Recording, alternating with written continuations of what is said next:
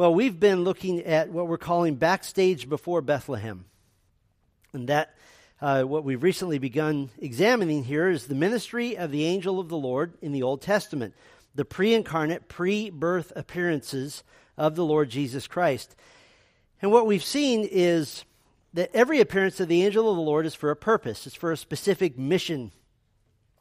And the mission we see this morning is nothing less than to pick the mother of Israel to pick the mother of the nation of Israel, to pick the mother of Jacob, grandson of Abraham, son of Isaac, whose name, as we'll see tonight, the angel of the Lord will change to Israel, and who will, of course, be the father of the twelve sons from whom the chosen race of Israel will come, and from whom the Messiah, the Lord Jesus Christ, will be born in Bethlehem. And so we're going to look at Genesis chapter 24 this morning, and what we have here is really an epic story of how the angel of the Lord will pick the mother of Israel. Her name is Rebecca.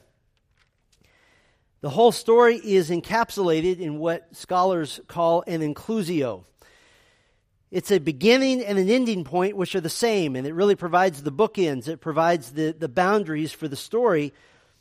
And here's the inclusio. Here's the beginning and the ending point. It is the death of Sarah, Abraham's wife, the mother of Isaac. Look with me at the end of chapter 23 verse 19, chapter 23, verse 19.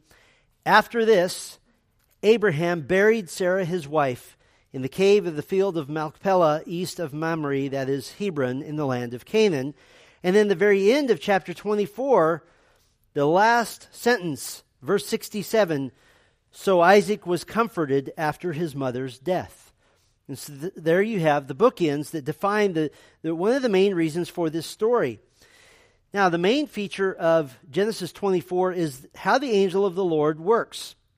Because unlike most of his other appearances, he's going to work providentially. He's going to work behind the scenes, directing every single event to his desired outcome, but we're not going to actually see him or meet him. We just see that he is the one directing all the events in these 67 verses of chapter 24. Verse 7 Abraham tells his servant that God will send his angel before you.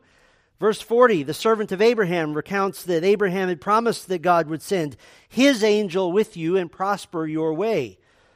Now, his angel is not the specific designation, the angel of the Lord, but the two other times that this phrase, his angel, is used in the Old Testament, both in the book of Daniel, it's very clear that this is speaking of the pre incarnate Son of God. We should also note that Abraham has already encountered the pre incarnate Son of God in one of the very few uh, meetings that we're not considering in our series, and that is in Genesis 18, that God appeared to him as a man just before the destruction of Sodom and Gomorrah, and in fact, God had two other angels with him.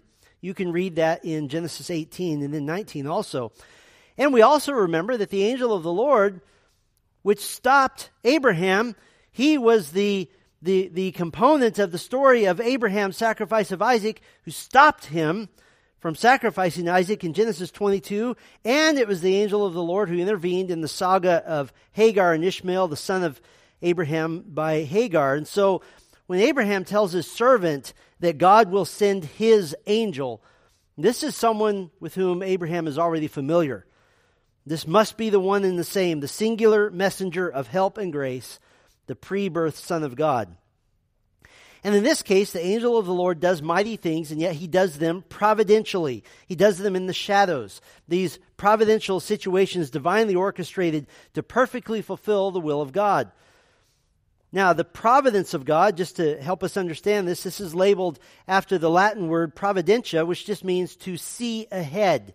It is the planning ahead, the seeing ahead, and theologically it refers to the behind the scenes work of God to orchestrate human events, to take the things that we can see and have made them work in such a way to bring about His own purposes. And in fact, today, not only do we see the grand and global purpose of the angel of the Lord picking, choosing the very mother of Israel, I think you're also going to be very encouraged by how the providence of God is at work in your own life as well. In fact, a little bit later, we'll see how some of the elements of the believer in Christ interacting with the providence of God, we're going to see what that looks like when you're trusting the Lord, when you're walking in His will, and when all that He has done for you is to light up one step ahead of you. And we're going to see how does you go about trusting in providence. In fact, this story is going to give us really one of our greatest examples of applying the very familiar verses, Proverbs 3, 5, and 6. Trust in the Lord with all your heart and do not lean on your own understanding. In all your ways, what? Acknowledge him, and he will make straight your paths. We're going to see this worked out. And so we're going to stay with this theme of the providence of God as God is working these things out by the angel of the Lord behind the scenes.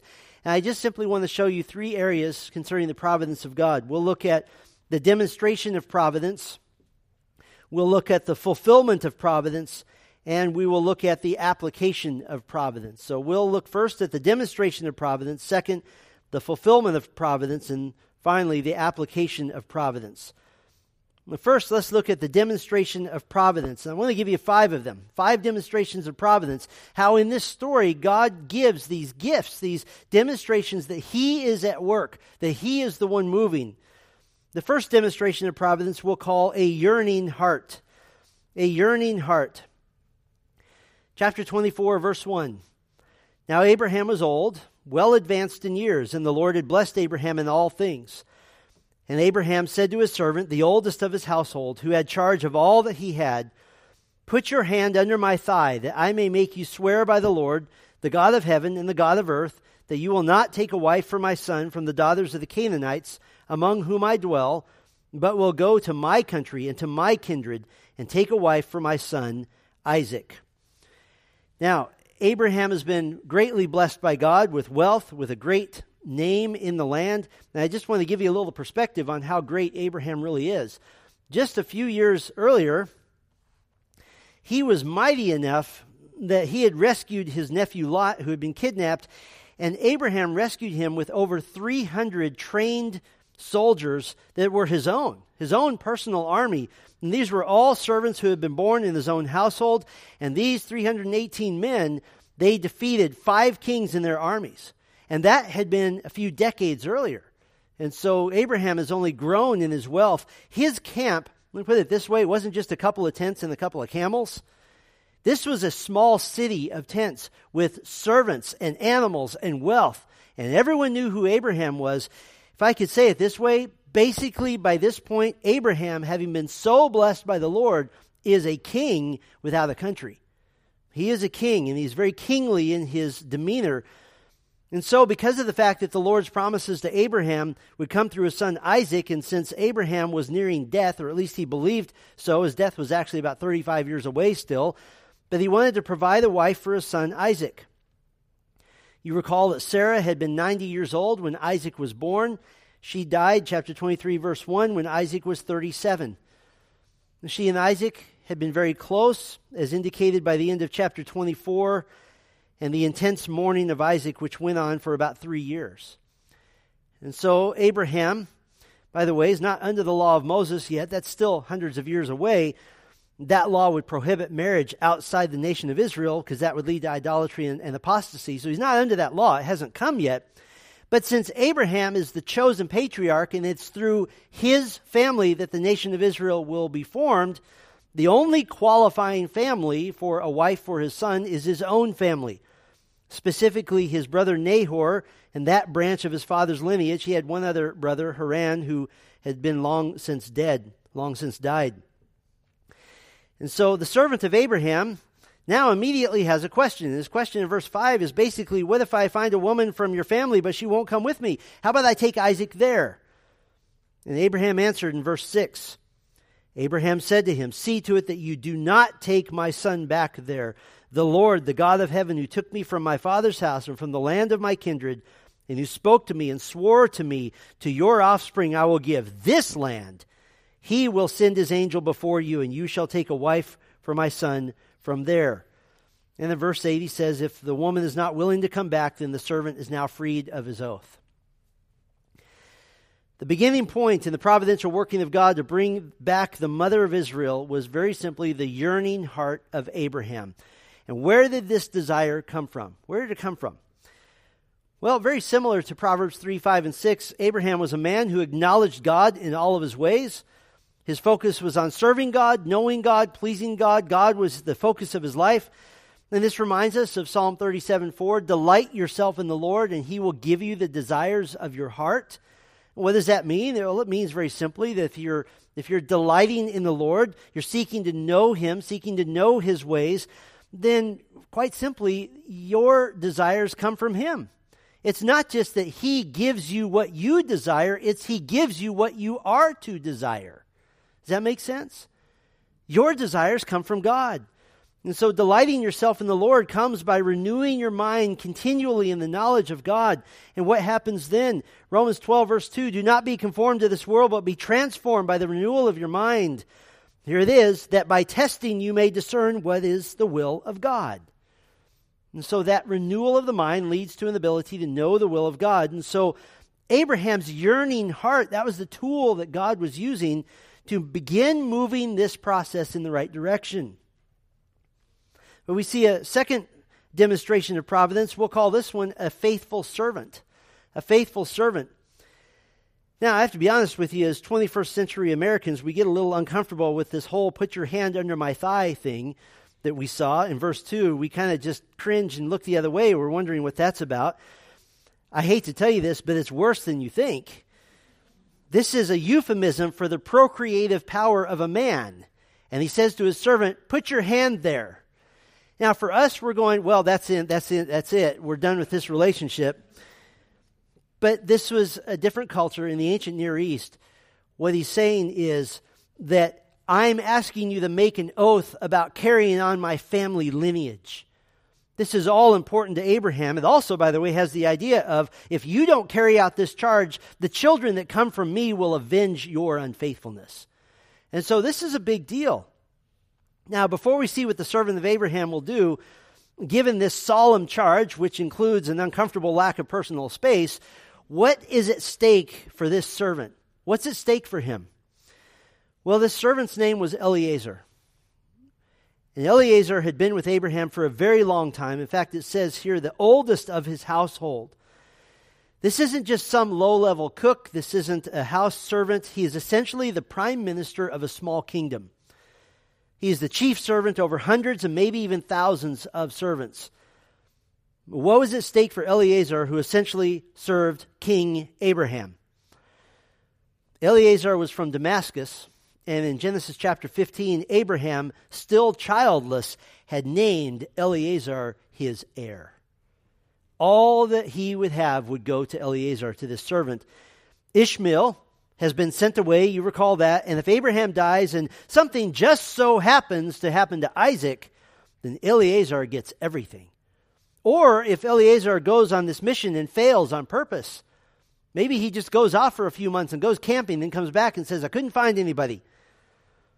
Then Eleazar retains a greater chance of coming into great wealth, but he doesn't do this. He doesn't do it. Every leader cherishes loyalty and cherishes fidelity above all things in those under him. And Eleazar takes the vow. In verse 9, so the servant put his hand under the thigh of Abraham, his master, and swore to him concerning this matter. And not only did Eleazar swear to do his very best for Abraham, Abraham gives him enough goods essentially to start his own clan if he wanted to. Verse 10 Then the servant took ten of his master's camels and departed, taking all sorts of choice gifts from his master, and he arose and went to Mesopotamia to the city of Nahor. Now, this is a journey of many hundreds of miles to the north to Mesopotamia, where Abraham had originally come from, and Eliezer comes to Nahor. This is a city, a town named after Abraham's brother. Our English Bible just says Mesopotamia for the sake of ease, but the Hebrew term means Aram of the river, or Aram, the land between two rivers. So this is the incredibly fertile land between the Euphrates and the Tigris rivers. And so he's going back to this specific area, and we see in verse 11, and he made the camels kneel down outside the city by the well of water at the time of evening, the time when women go out to draw water. And he said, O Lord, God of my master Abraham, please grant me success today and show steadfast love to my master Abraham. Behold, I am standing by the spring of water, and the daughters of the men of the city are coming out to draw water. Let the young woman to whom I shall say, Please let down your jar that I may drink, and who shall say, Drink, and I will water your camels, let her be the one whom you have appointed for your servant Isaac. By this I shall know you have shown steadfast love to my master. Look at the heart of this servant, pleading with God on behalf of his master Abraham, and, and to his own detriment. The best thing that could have happened to Eleazar is to simply take those 10 camels and keep going because he would be rich. But he says, Please grant me success. What a gift this is that in his providence, the angel of the Lord is smoothing the way to the accomplishment of his will, and he does so by placing in Abraham's life the most loyal and faithful servant anyone could ever ask for. How kind and how gracious. In fact, what we see here is that from this point on, from about verse 4 or so, Abraham becomes very quickly the, the offstage character, that he's not there anymore. Now, the providence of God is carrying this story, which brings us to a third demonstration of providence. We'll call this one an obvious answer. An obvious answer. Don't you wish answers to prayer happen like this? Verse 15 Before he had finished speaking, Behold, Rebekah, who was born to Bethuel, the son of Milcah, the wife of Nahor, Abraham's brother, came out with her water jar on her shoulder. And it doesn't say this here, but I wonder if Eleazar thought, wow, that was fast. That's, a, that's quick. Now, at this moment, I'll bet Eleazar is holding his breath. This looks promising. Verse 16 The young woman was very attractive in appearance, a maiden whom no man had known. She went down to the spring and filled her jar and came up. Now, Eleazar put a pretty stiff condition on his, a stiff uh, requirement rather on his condition that um, he told the Lord that the young woman who comes should not only give him a drink, that's reasonable, but should also offer to give a drink to his camels. More about that in a moment. And this is exactly what she does. Verses 17 through 20 describe in detail her serving Eleazar and drawing water for the camels. And so Eleazar turns to his camel and he gets out a small fortune in gold. Verse 22 When the camels had finished drinking, the man took a gold ring weighing a half shekel and two bracelets for her arms weighing ten gold shekels. And he said, Please tell me whose daughter you are. Is there room in your father's house for us to spend the night? She said to him, I am the daughter of Bethuel, the son of Milcah, whom she bore to Nahor. Now, in today's money, this gold that he got out is worth about $15,000. And he gave her these two bracelets and he, these, these armbands, and they would go on her arms, and he gave her a ring. Now, don't picture a little ring. It's about two to three inches in diameter, and it would have gone in her nose. It would have gone in her right nostril. That basically says, You are not only wealthy now, I just gave you wealth, but now you look the part. And in this culture, this was something that, that, a, that a high class woman, a princess, uh, somebody who was an heiress, for example, that she would wear this sort of um, ostentatious jewelry. And so it instantly made her not only possessing wealth, but looking the part. Now we find out later in the chapter, in verses 47 and 48, that what actually happened here is that he first took the jewelry out then he asked, Whose daughter are you? And when he got the answer, he gave it to her. Now, in verse 25, she gives Eleazar a warm welcome to her father's home, and Eleazar now stops to give glory to God. Verse 26, the man bowed his head and worshiped the Lord and said, Blessed be the Lord, the God of my master Abraham, who has not forsaken his steadfast love and his faithfulness toward my master. As for me, the Lord has led me in the way to the house of my master's kinsman. So, he stops to worship. By the way, it says the man bowed his head. Probably a little more likely means he knelt and he worshiped. He's on his knees before God in gratitude. And now Rebecca, she takes off. She's going to go home and tell what's happening. And remember, she doesn't know yet why this has happened. Somebody just came up and said, uh, Whose family are you in? She answered, and she got a bunch of gold. That's all she knows. In verse 28, then the young woman ran and told her mother's household about these things. Such a gift here, this obvious answer that Eleazar receives. Listen, when you're seeking the Lord's will, when you're seeking for clarity and for clear and obvious guidance. This is all part of walking in the Spirit. The Apostle Paul said in Galatians 5:25, "If we live by the Spirit, let us also keep in step with the Spirit." What does it mean to live by the Spirit? Well, as we read both Ephesians and Colossians and we compare those two, very simply, living by the Spirit is the idea of being filled with the Spirit, which Ephesians 5 speaks of. And how are you filled with the Spirit? The book of Colossians has a parallel passage that tells us that we are richly being indwelt by the Word of God. That we know the will of the Spirit by having the knowledge of God's will from Scripture. You're sensitive to the Lord because of the Bible. You're sensitive to the Lord in prayer. You're in constant contact with God, communion with God, a two way conversation through prayer and through His Word. And so we should expect that the Spirit of God would lead us providentially through obvious answers at times. We should expect that. And I think it's very kind of the Lord, isn't it, when He gives us precisely one choice? We're praying for the Lord's will. How many choices do you have? One. I think that's the Lord's will.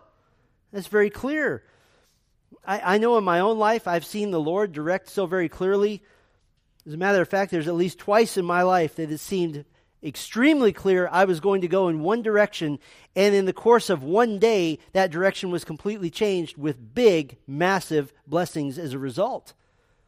The first time, I was a young man, and I had received a full scholarship to a certain university. And I had been rejected by the university I wanted to go to, so that was obvious to me. And in the same day, I got notifications that my scholarship had been rescinded due to some technicality and that my rejection by the other university had in fact been a mistake and they would like to admit me. I'm really glad because I met a young woman named Sylvia there. God's providence. The second time was a little more recently. I was called to pastor a new church plant in North Texas with a bunch of families, a bunch of money, and going in, they were going places. And in one conversation I had with him, I knew I was not their guy.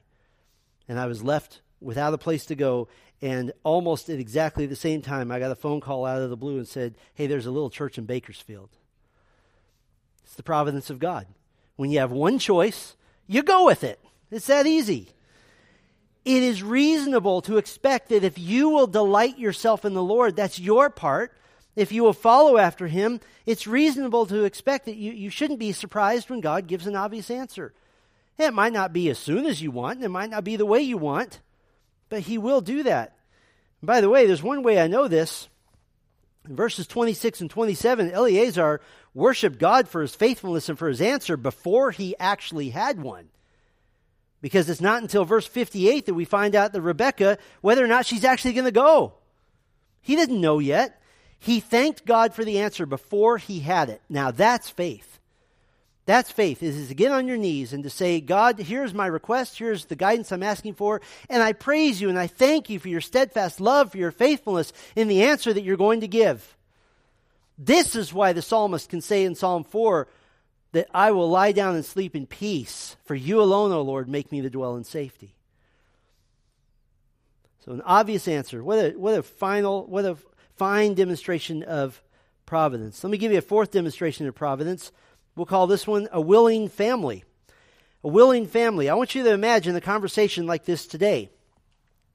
Hi, I just uh, met your teenage daughter out at the village well, and we got to talking, and she was very nice, and she got me some water. She got my camels some water to drink, and um, basically, I'd like to take her with me to marry somebody you've never met, and you're never going to see her again, and I'm pretty much leaving now. How do you feel about that? Slam or the cocking of the gun. But that's the conversation. That's crazy. And yet, that's what happened. Bethuel is Rebekah's father, but Eleazar is welcomed to the home by Laban, her brother. It was customary in the ancient Near East that the eldest brother generally did the negotiations of the marriage of a sister. And so the family took care of the camels, they fed them, they gave Eleazar water to wash his feet and the feet of the men who were with him, helping him, and they put supper down in front of him like a, like a good host. But he's bursting and he refuses to eat until he tells his story. And now he drops the bombshell. Verse 34. So he said, I am Abraham's servant. Now, in a culture that so values family, remember this they had not seen Abraham in 65 years. Abraham had been 75 when we left. He's now about 140 years old. Remember, this is not too long after the flood of Noah, still, and so people are still living longer than we're used to today. Over time, life expectancy has decreased. But to reconnect with the long lost family, this is such a joy. This is such a delight, especially in the ancient Near East where family is absolutely everything. And so these words, I am Abraham's servant. By the way, they would still know him as Abram but you can hear Abram in Abraham. I am Abraham's servant. These would be words of refreshment and delight and joy. This would be, this would be great on reality TV because it would be such a, an astonishment to them. And the next words aren't too bad either. Verse 35 the Lord has greatly blessed my master, and he has become great. Now, stop right there. As you read on in Genesis and you get to know the character of Laban and some of his guys, the, uh, Laban's looking around going, We're rich. And so this is good news too. He's given them flocks and herds, silver and gold, male servants and female servants, camels and donkeys.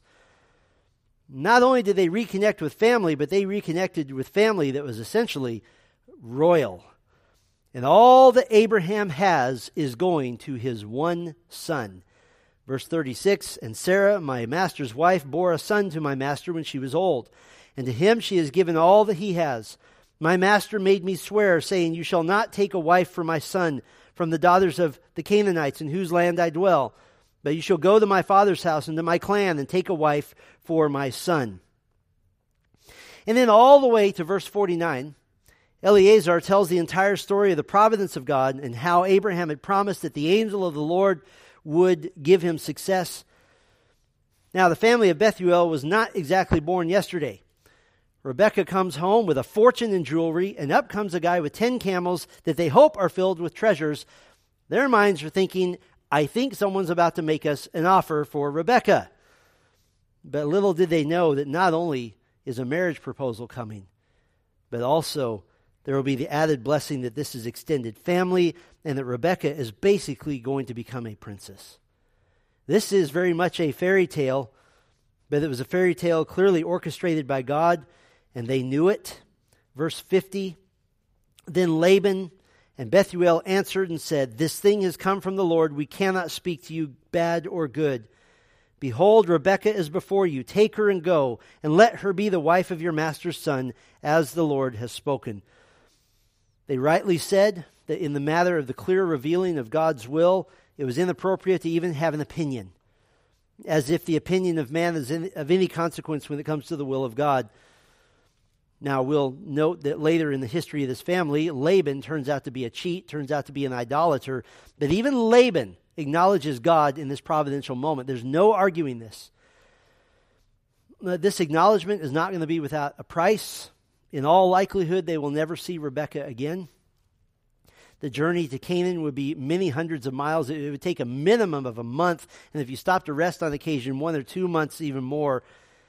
And yet, God provided this willing family, willing to let her go. Now, there had to be one more extremely important demonstration of providence. The fifth demonstration of providence. Nobody's asked Rebecca yet. We have a trusting woman. A trusting woman. No one's asked Rebecca how she felt about this whole thing. This is still the same day that Eleazar has arrived in the town of Nahor and has found Rebecca. He's still relating the whole story of trusting God's providence, God's leading. He hasn't even eaten dinner yet. But now Rebecca's family has consented, and Eleazar is filled with gratitude. Verse 52 When Abraham's servant heard their words, he bowed himself to the earth before the Lord. And then Eleazar brings out what would likely be a bride price, a reward for the family giving up the daughter, verse 53. And the servant brought out jewelry of gold, of silver, and of gold, and garments, and gave them to Rebekah. He also gave her brother and her mother costly ornaments. Now, this was very important. This was a promise that Rebekah would be well provided for. They didn't have a social security system, they didn't have a government to bail them out of anything. They had to know that she would be provided for, and so he proves that. So now, finally, Eleazar can eat his dinner, he can go to bed, and this is a big day. Next morning, he gets up and basically says, Well, we're off. Send me to my master. And that doesn't go over so well. Laban and Rebekah's mother say, Let Rebekah stay another 10 days, then you can go. Now, let's talk about the character of Laban and let's talk about the culture of the ancient Near East. Let me translate stay another 10 days. What they really meant was, how about another 10 days? And at the end of that, how about another month? Then it's, oh, look, the rainy season is here. Why don't you return next year? That's what they would do. Verse 56 But he said to them, Do not delay me, since the Lord has prospered my way. Send me away that I may go to my master. Now, before we get to the next verse, you have to remember something. Rebecca is very young. She's probably a teenager. She is tied to her mother's apron strings with knots that nobody could undo.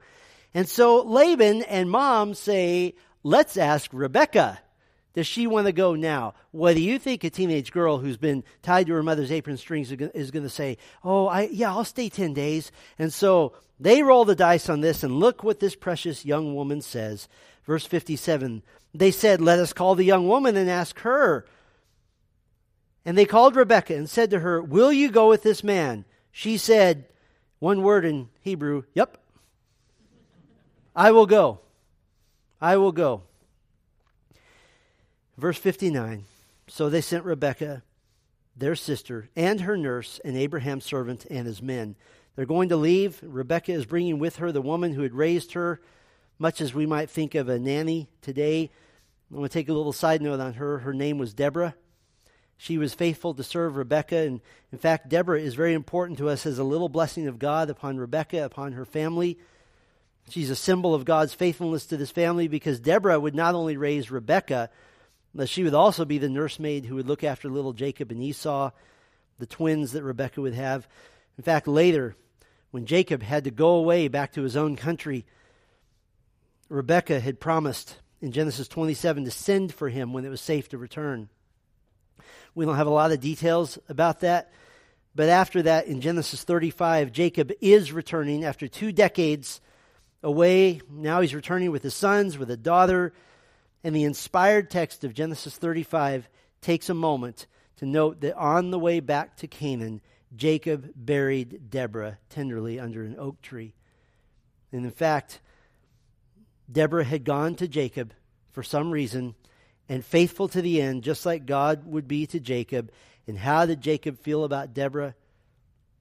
He named her burial place Allon Bakuth, which means the oak of weeping. And so this little nursemaid that nobody's ever heard of, Deborah, she serves as a symbol, as a representative of how God cared for Abraham, how God cared for his family. God was tender. And how did the providence of God work out?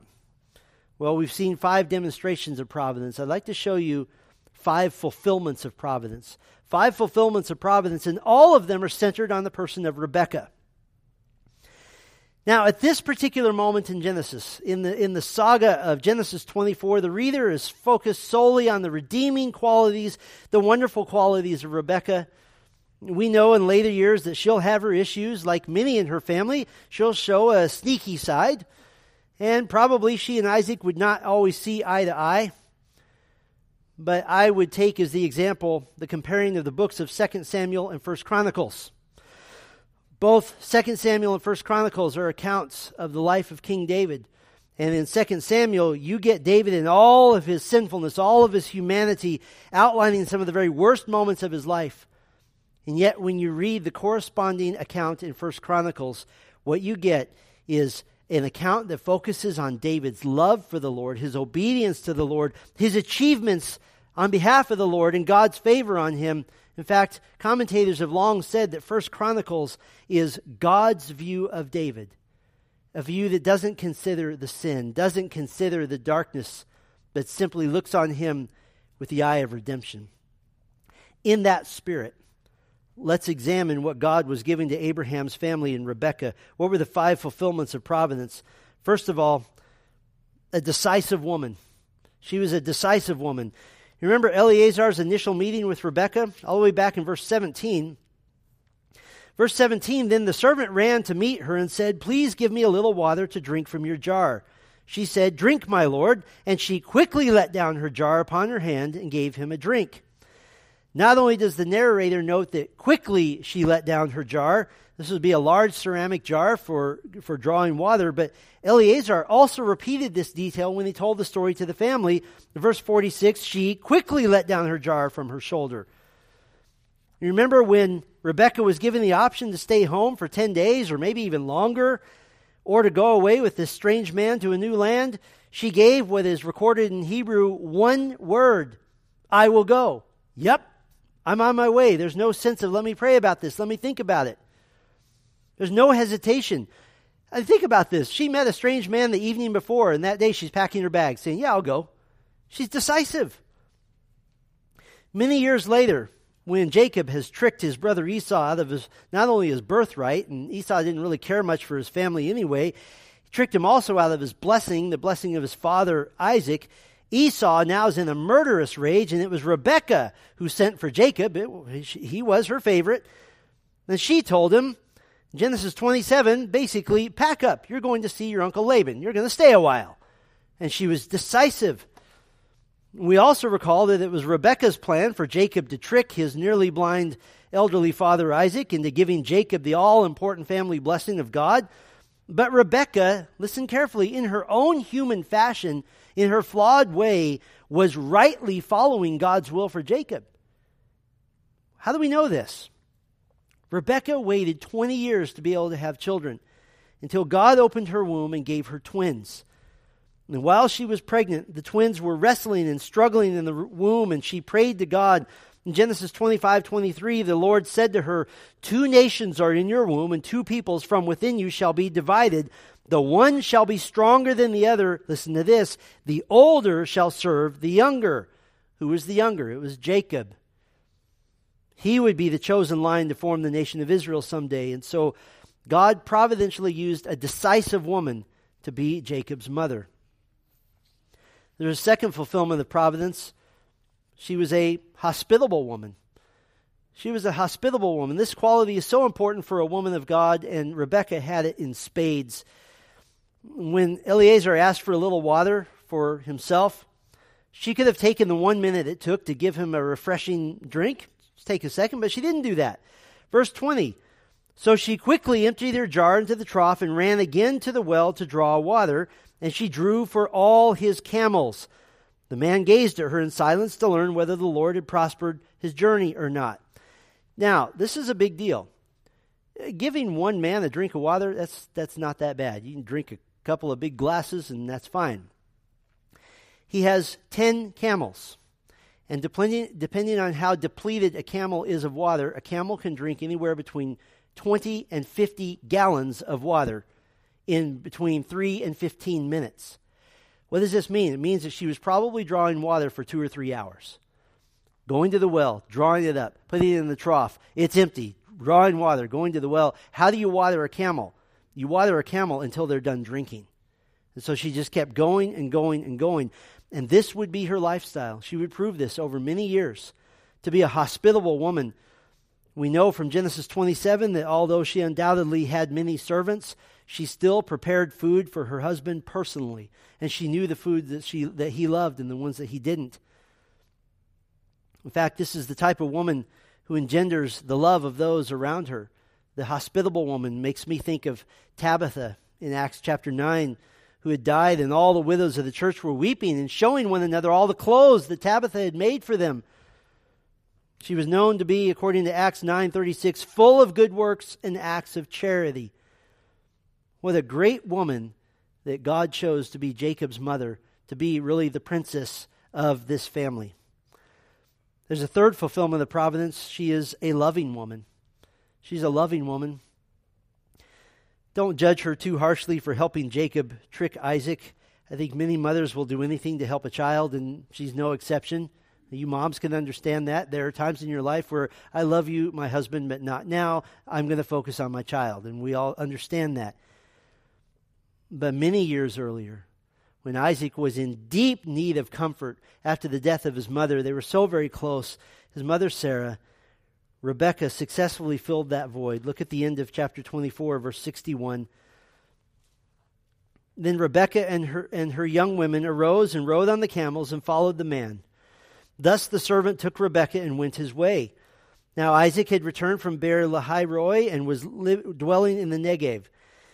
And Isaac went out to meditate in the field toward evening, and he lifted up his eyes and saw, and behold, there were camels coming. And Rebekah lifted up her eyes, and when she saw Isaac, she dismounted from the camel and said to the servant, Who is that man walking in the field to meet us? The servant said, It is my master. Stop right there for just a moment. Who has always been the master to this point? It's been Abraham. But now he says of Isaac, This is my master. In other words, you are about to meet the one who will be running this whole family, the one who is the chosen one of God. The servant said, It is my master. So she took her veil and covered herself. Now, what is that? That's not shyness. What that is, is, ladies, that's the, that's the equivalent of stopping to make sure your makeup is refreshed. She's stopping to make herself look presentable to a man who would be her husband she's never met before. Verse 66 And the servant told Isaac all the things that he had done. Then Isaac brought her into the tent of Sarah his mother and took Rebekah, and she became his wife, and he loved her. So Isaac was comforted after his mother's death. Listen, this, there's no guarantee here that these two are going to hit it off. There's no guarantee. It may just be that they're fulfilling a function, that children need to be brought into the family. But that's not what she did. Here she is marrying a complete stranger, and yet she very quickly becomes the source of Isaac's comfort. She becomes the object of his love, the object of his affection. Whatever she did to engender that love, we thank the Lord for it, that his, in his wisdom he chose just the right one. There's a fourth fulfillment of the providence. We'll call this one a shrewd woman a shrewd woman. When Jacob was in trouble, Rebekah told him to pack up and get ready to go to her brother Laban back in Mesopotamia. But in this deeply patriarchal society, everything happened by permission of the head of the home. In this case, the kingly Isaac. And so he wasn't just going to leave. So, how's Rebecca going to secure permission for Jacob to just suddenly take off? Well, she's shrewd. Years earlier, Esau, his twin brother, had broken his parents' heart, not only married outside the family, but married two pagan Hittite women who, according to Genesis 26:35, made life bitter for Isaac and Rebekah. Young people, don't marry the wrong person. You'll destroy your family. Now, Rebekah needs to get Jacob away. So what does she tell Isaac and what's she going to tell him without lying, by the way? Genesis 27 46. Then Rebekah said to Isaac, I loathe my life because of the Hittite women. If Jacob marries one of the Hittite women like these, one of the women of the land, what good will my life be to me? Oh, this is good. She says basically, if Jacob marries a Hittite like Esau, just kill me now. Very shrewd. And Isaac, I imagine, would say, Ah, I have now gotten the hint. And so he sent Jacob off, typical male, made it sound like his idea sent Jacob off with his blessing and instructions to go back to Rebekah's family and to find a wife, which he did. And these are great qualities. She's decisive, she's hospitable, she's loving, she's shrewd. But the fifth fulfillment of, prof- of providence is the most important one of all, of all. She is an Abraham like woman. She is an Abraham like woman. God called Abraham to leave his homeland, to follow him, to leave a settled existence and to live now the life of a nomad in a land that he would never own in his lifetime. Rebecca, she's willing to follow the very same route Abraham had taken some 65 years earlier. She's summoned by God to leave her home, to go to Canaan, to leave all that she had known, and to trust the Lord.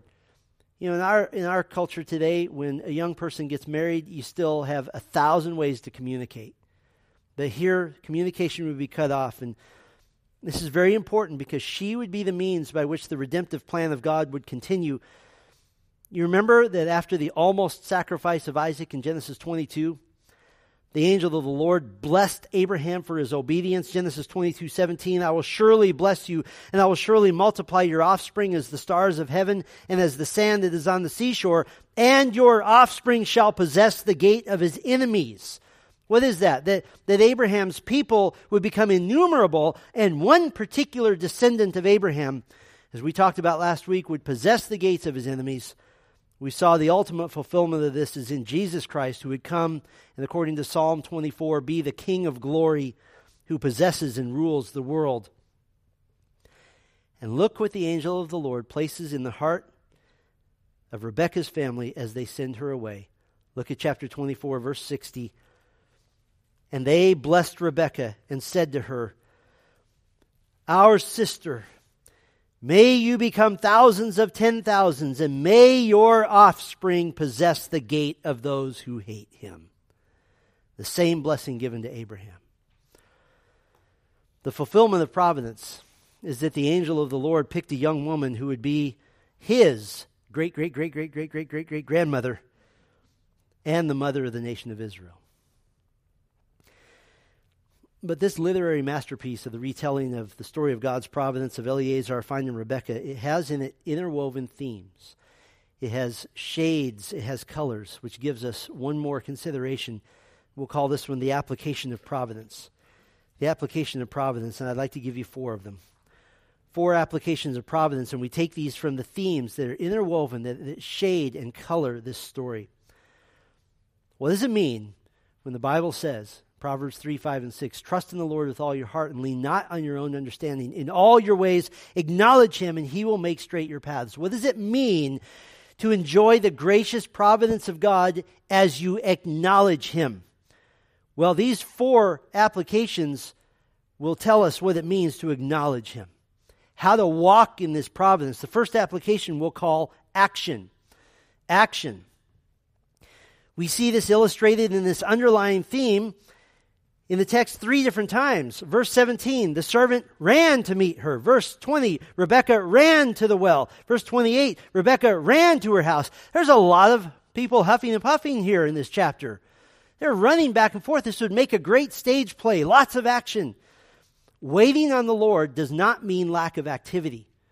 You have plenty to do that you know is the Lord's will. It does mean doing all in your power as you seek the Lord's will and guidance. The providence of God includes God steering you.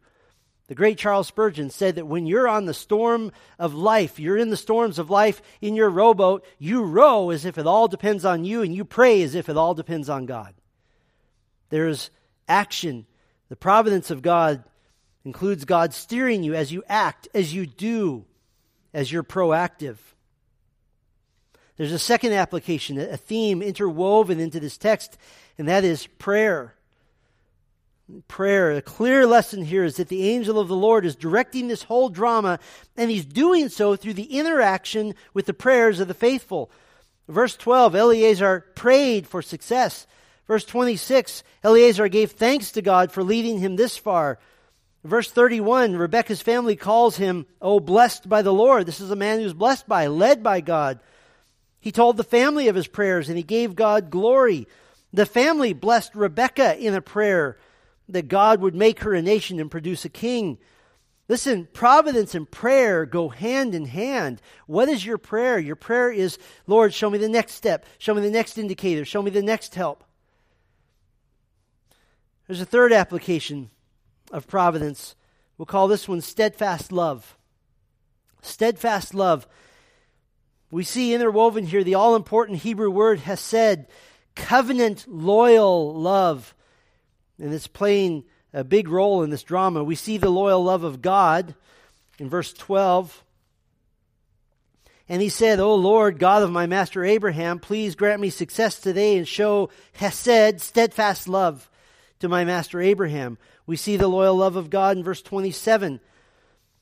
Blessed be the Lord, the God of my master Abraham, who has not forsaken his Hesed, his steadfast love, and his faithfulness toward my master and we see a request for the loyal, steadfast love of the people that God would direct. Verse 49 Now then, if you are going to show steadfast love, Hesed, and faithfulness to my master, tell me, and if not, tell me, that I may turn to the right hand or to the left. God's steadfast love is shown in that he will never forsake those who are his. He will never forsake his covenant with you in Christ to keep your salvation from sin secure. And when Christ died on the cross for your sins, this was fully sufficient to secure your eternal reward with God. But Jesus also said that it goes the other way He also said that anyone who follows him must take up his cross. It's a phrase that means to die to yourself. It's not symbolic at all the way we sometimes make it. The, the people to whom Jesus said, Take up your cross, wouldn't have understood it as a symbol. They would have understood it as a walk to death. You take up your cross and you follow him. You express the death to self by full obedience and humble submission to the Lord. Can I put it this way? If you're deliberately choosing to rebel against God in any given area of your life, you should not expect to see the clear hand of God in guiding you and in helping you. You should not expect to have the delight of seeing God working and moving and blessing your life. Because here's the deal in all your ways, acknowledge Him, and He will make your path straight. That's the deal. Steadfast love. One more application of providence worship worship. Humble worship is interwoven here. Verse 26 Eleazar bowed his head, knelt down, and worshiped the Lord. Verse 48 I bowed my head and worshiped the Lord and blessed the Lord. Verse 52 When Abraham's servant heard their words, he bowed himself to the earth before the Lord. And just a little extra emphasis here. Three times we see the servant kneeling before the Lord, and just to drive the picture home, verse 11 says he made the camels kneel down as well. Obviously, camels kneel when they're at rest, and we can all picture the majestic sight of these huge animals down on their knees. But this is a specific word that every other time it's used in the Old Testament always means to kneel before God. Psalm 95 6, Oh, come, let us worship, and bow down, let us kneel before the Lord, our Maker. And so we get that picture. Everyone who is experiencing the joy of walking in the providence of God they're on their knees. Listen, if your life isn't characterized by a continual return to worship, of a formal acknowledgement of the lordship and the supremacy of God through Christ who died for your sins, why would you expect to see God working marvelously in your life? Why would you expect that? Get on your knees before God, sing praises to God, gather with his people. You want to see God working mightily in your life? The providence of God is visible, it is obvious in those who would act, those who would pray, those who demonstrate steadfast love, and those who worship. You do those four things, you'll see God moving. I would challenge you, whatever document you want to open, whatever notebook you want to have, begin to do those things and then record how God leads and just watch. What a beautiful story that the angel of the Lord picked Israel's mother and from whom, by the way, ultimately would come his own mother, Mary, when God would become flesh and the angel of the Lord from henceforth would be known as Jesus of Nazareth. And it is this Jesus who came to earth to die, to offer himself as a sacrifice for the sin penalty of all who would trust their souls to him. It is the providence of God that led you to the moment of acknowledging Christ as your Savior. It is God's work alone. And toward that end, it is our joy here in just a moment to celebrate the Lord's table, to remember what Christ has done for you. Let's pray for a moment. Our Father, we are bowled over by these 67 verses. Just a, a complete, overwhelming proof of your glorious providential working in the lives of those that you would choose to bless and to keep. And each one of us here who knows Christ as our Savior, we can perhaps in some shadowed fashion trace backwards the providence of God, your kindness, which led us to that moment where the Spirit of God regenerated our hearts and opened our eyes to the beauties and the glories and the truths of Christ our Savior.